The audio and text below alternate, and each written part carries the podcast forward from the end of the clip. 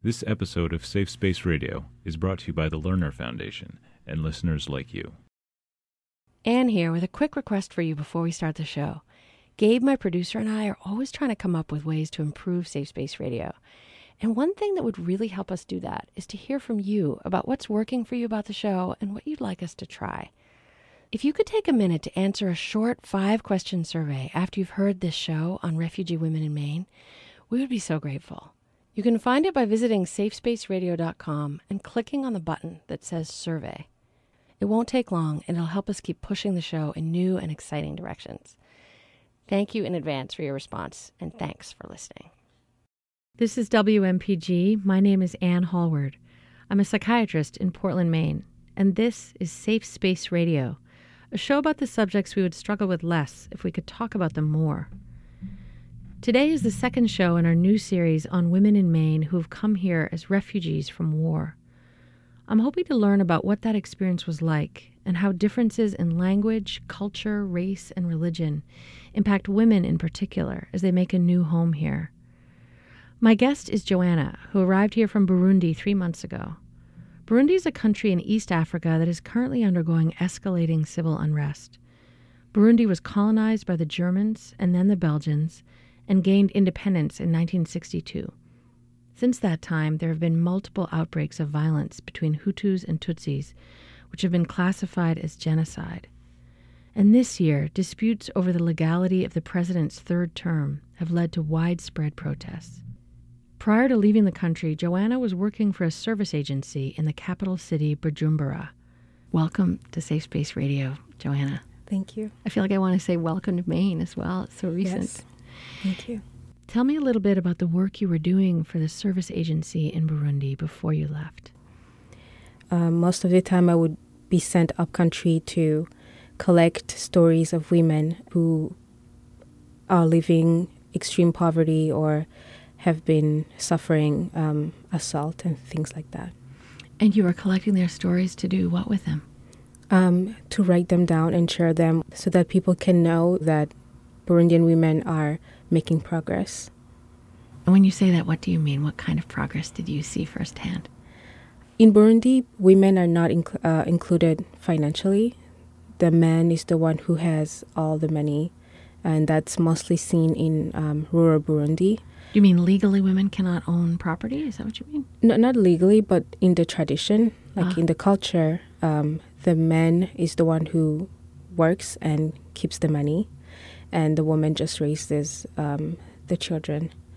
And so it was very important to make sure that women can also generate their own money and contribute to the life of the community. And that's what we were doing. And I understand that part of what precipitated your departure from the country is that you were arrested. What were the circumstances that you were arrested? Um, when the current president was elected a third illegal time, um, there was a lot of protests um, and demonstrations by the population. And in my neighborhood, I was seeing a lot of uh, young men being hurt, um, being shot, and also being tear gassed. And my mother is a nurse, so we opened our house to these men. And when we saw someone who was shot or um, hurt on our street, we would tell, the, tell, tell him to get inside the house really quickly, and my mom would give him first aid care. What we wanted to do was just to make sure that no one is going to die on our street. Is the fighting and the protesting happening right in front of your house? It was happening in our neighborhood, and so yes, we would get people on our street um, running away from the police or trying to get to confront the police. I can imagine that seeing that was pretty scary, seeing people shot coming into your home. What, what was that like for you? Most most people that were coming in our house were not actually shot, but just uh, received stones um, because they used stones as projectiles or tear gassed. Most of them um, shot victims. That was just one person. There's a lot of young people in the in the city that organized themselves to demonstrate. One of their leaders was um, that young man who was shot by the police when we offered our help to him, we didn't know. And the police came later to ask us where that guy was, which we didn't know. And they started to harass us. And what we would hear would be in the middle of the night at 2 o'clock in the morning, 3 o'clock, people speaking softly outside of our compound and saying things and singing songs of um, that say things like "Let's rape that." Um, maybe I'm not going to say that. It was just scary because it's the middle of the night and Bujumbura is a very quiet city, so everything you can hear like loudly. So you're lying in your bed at night. You've helped this opposition leader. The police have already come by the house and have sort of asked you questions in a threatening way. Mm. And now you overhear these kind of threatening songs being sung. Mm. And um, the police came and asked us why we were behaving like we had a hospital. And we said it wasn't the case. We're just trying to offer our help because we know how to do that. And the policeman said, My advice to you just mind your business.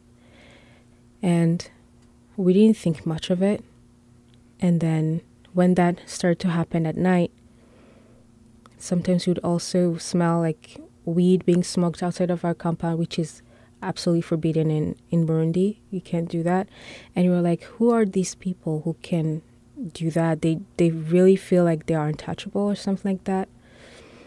And I have three dogs at home, and they would get really angry and bark all night uh, because of those people. I think a few days after those um, nightly visits started, one of my dogs managed to get out uh, on the street because there's this little um, ditches, and so that she went through. And she barked and was I could hear that she was very angry, and I heard the sound of the sound of a, uh, a wooden mortar. You know when you pounding something and my dog didn't bark again. And i was very very scared. I was thinking what what's happening? Is she maybe she's hiding or something.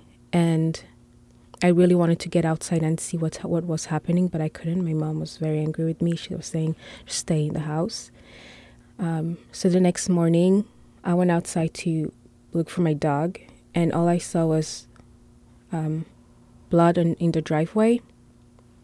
And we have a guard Oh, and I was asking him where where where was my dog? Did, did she just bled and then ran away? Maybe she's going to come back. And he told me that they had cracked her head open and that he buried her. Mm. So when that happened, I knew that that was serious.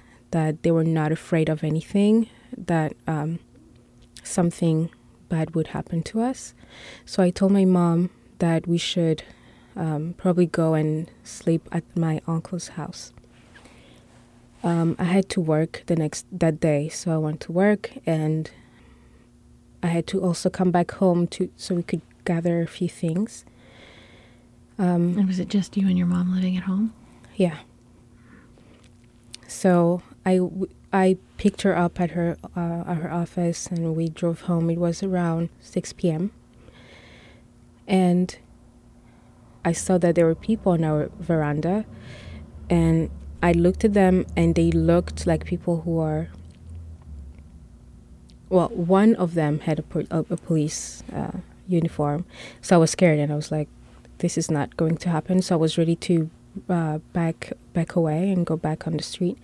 And as I was doing that, there was already two policemen closing the gate on us. So they asked us to get outside of the car. We did and they told us that they wanted to search the house and make sure that that man we helped wasn't there.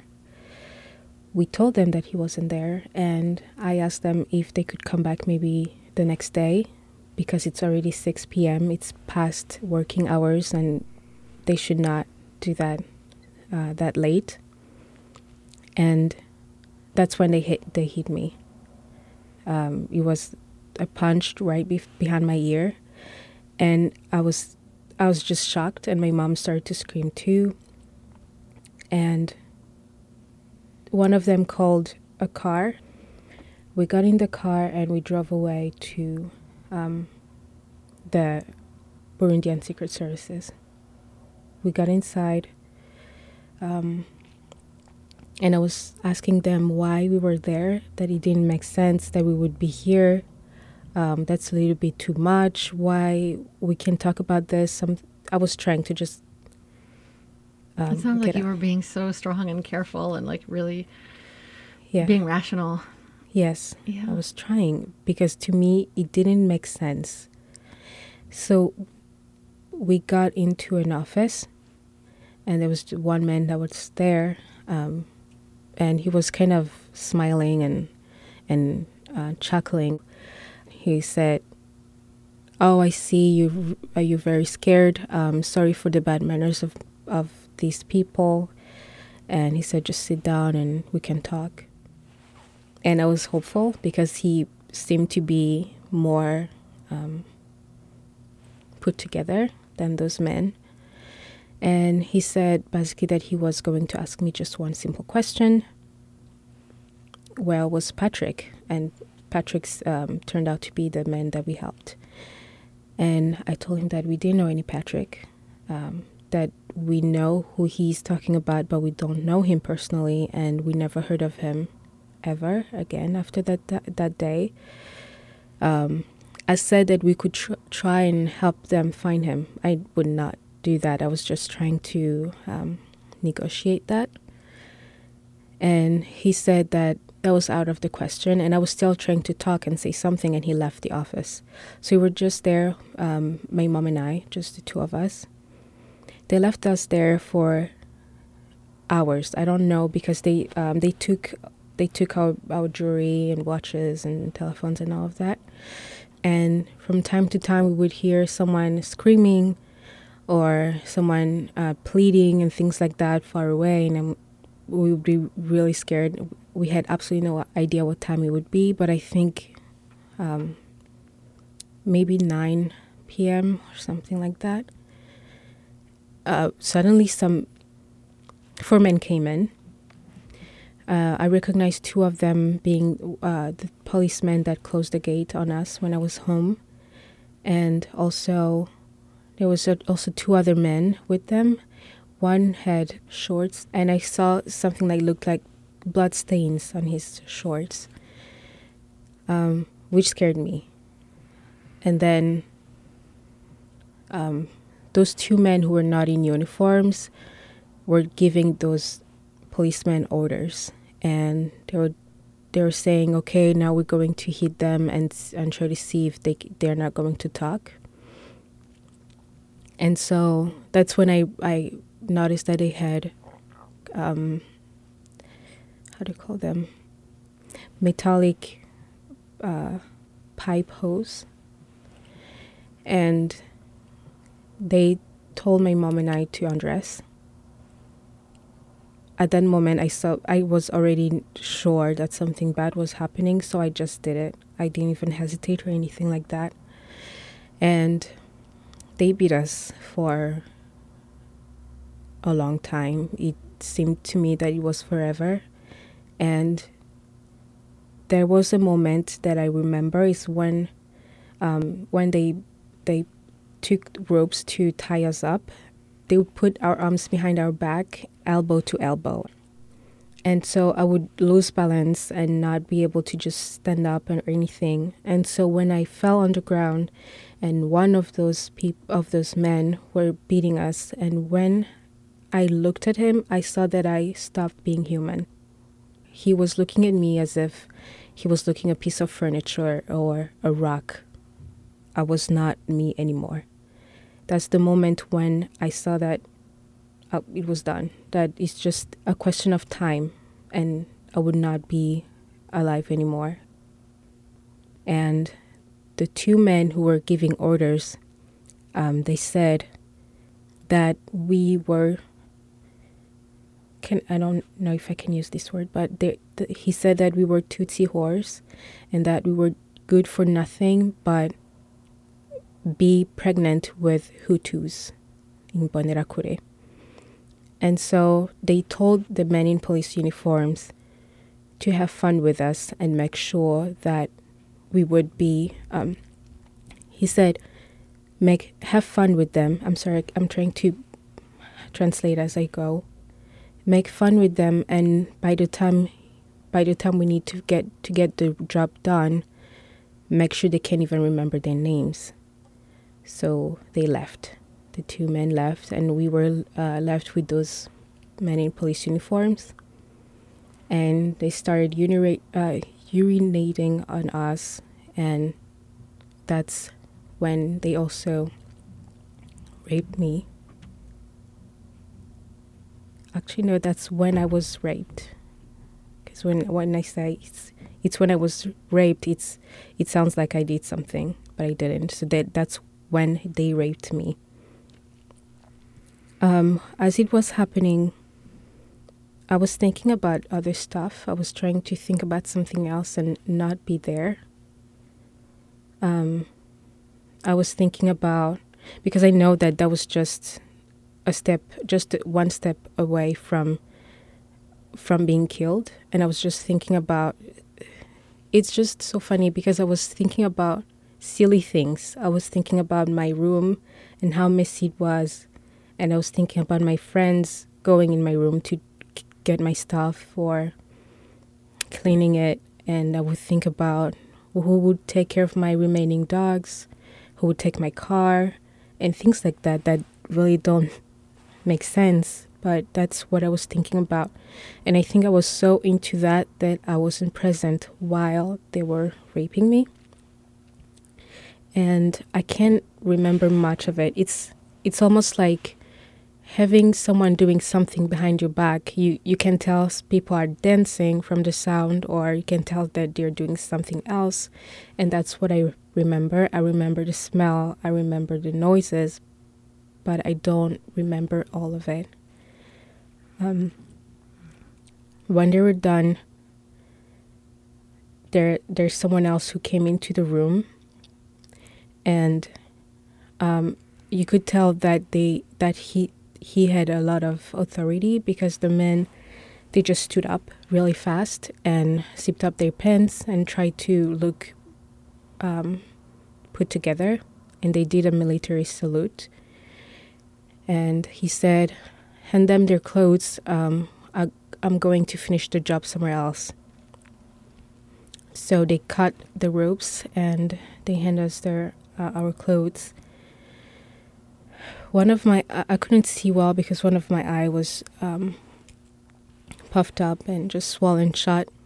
My my mom, I think her um, her shoulder was dislocated and she was very bad. I could see that she had a, a lot of trouble breathing. Um, at that moment, I was just, I was, I think I was numb, but I was also very aware and awake, and I, I noticed a lot of stuff. He put us in the car and we drove for a few moments. We got in the central, in the city, and I, I didn't even one at one moment thought of opening the door and just um, jumping out of the car. I didn't even think of that. I was so tired and numb and in pain. And he stopped in town and he told us to get us out of the car. I, I didn't really understand, but he said, Get out of the car. And he yelled at us. And so we got out of the car and he said, Disappear. So uh, there was a he actually stopped near a, a taxi station. So we went into one one taxi and he looked at us the driver looked at us and he was like um, do you need to go to the hospital? And my mom gave him the address of um, our cook. We hid there for a few weeks as we were getting ready to leave burundi. Um,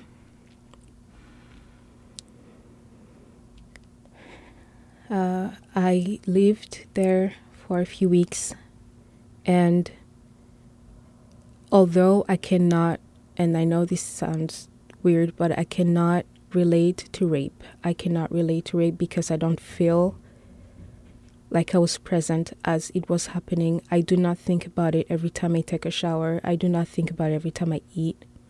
But what I can relate with is the feeling of dying the feeling of knowing that you're going to die, and that had not left me.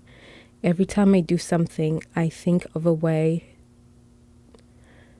I could be sitting somewhere and think of a car running into me. I see death everywhere. I cannot, I don't feel like I deserve to be alive because I know, because I was so close to dying.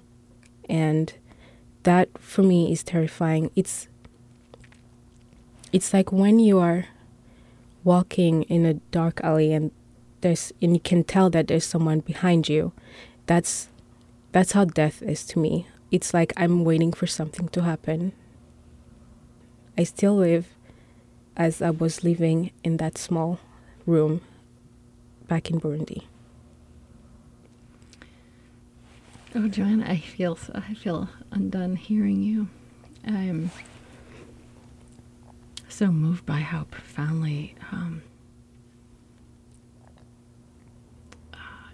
how eloquent you are putting words to such a traumatic experience. I wonder is this something that you and your mother can talk about? I, I imagine that with all the devastation of what happened to you, knowing that this was happening to your mother also is like a whole other layer of devastation. How do the two of you connect with this? Is it possible to, or do you each feel so shell shocked that it makes it hard? We haven't talked about it together. Um, the first time that we came to almost talking about it is when we were with our social worker. Um, we just briefly talked about it, not in details.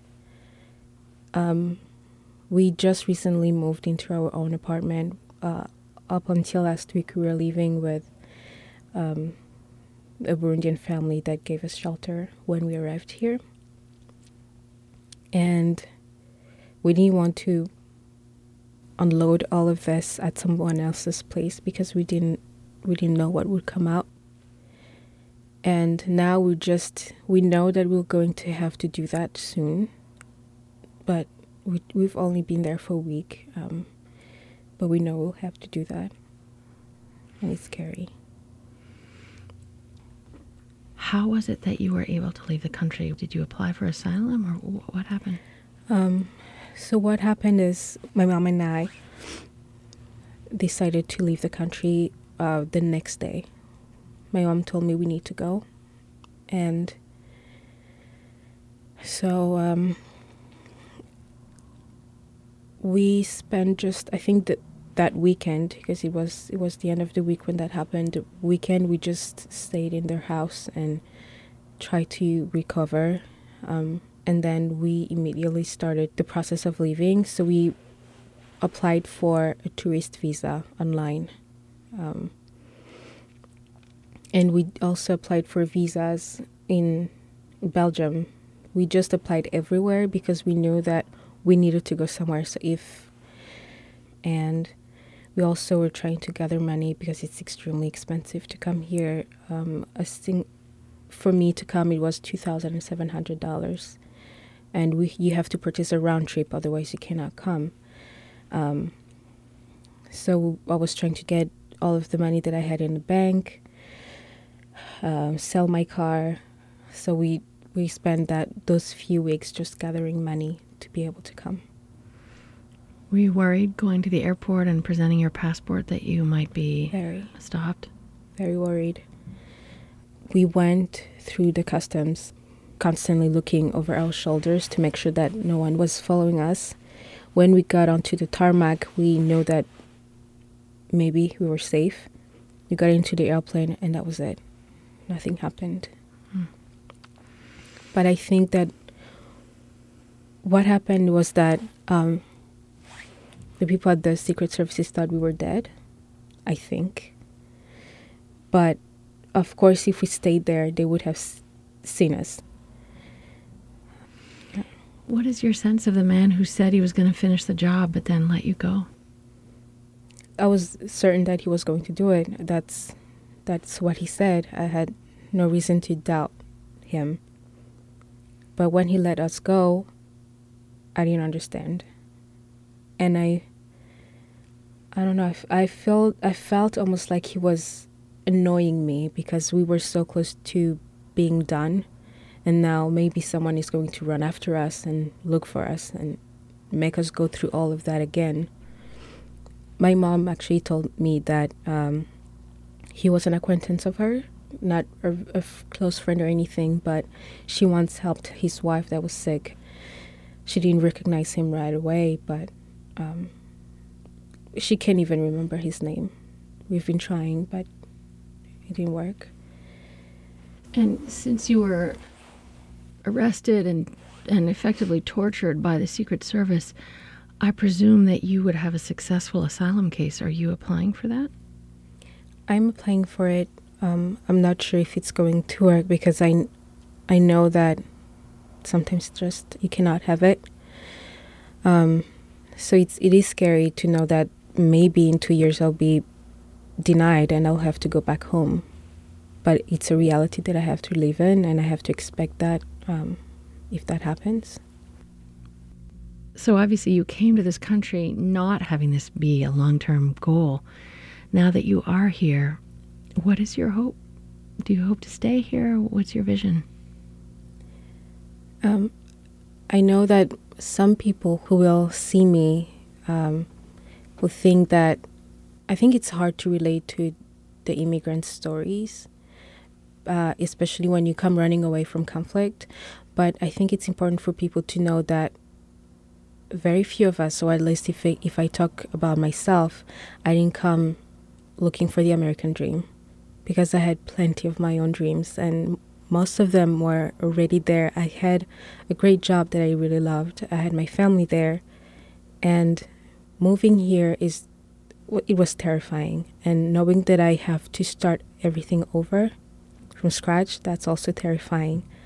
I'll have to go back to school, um, study, work again, um, find a new career.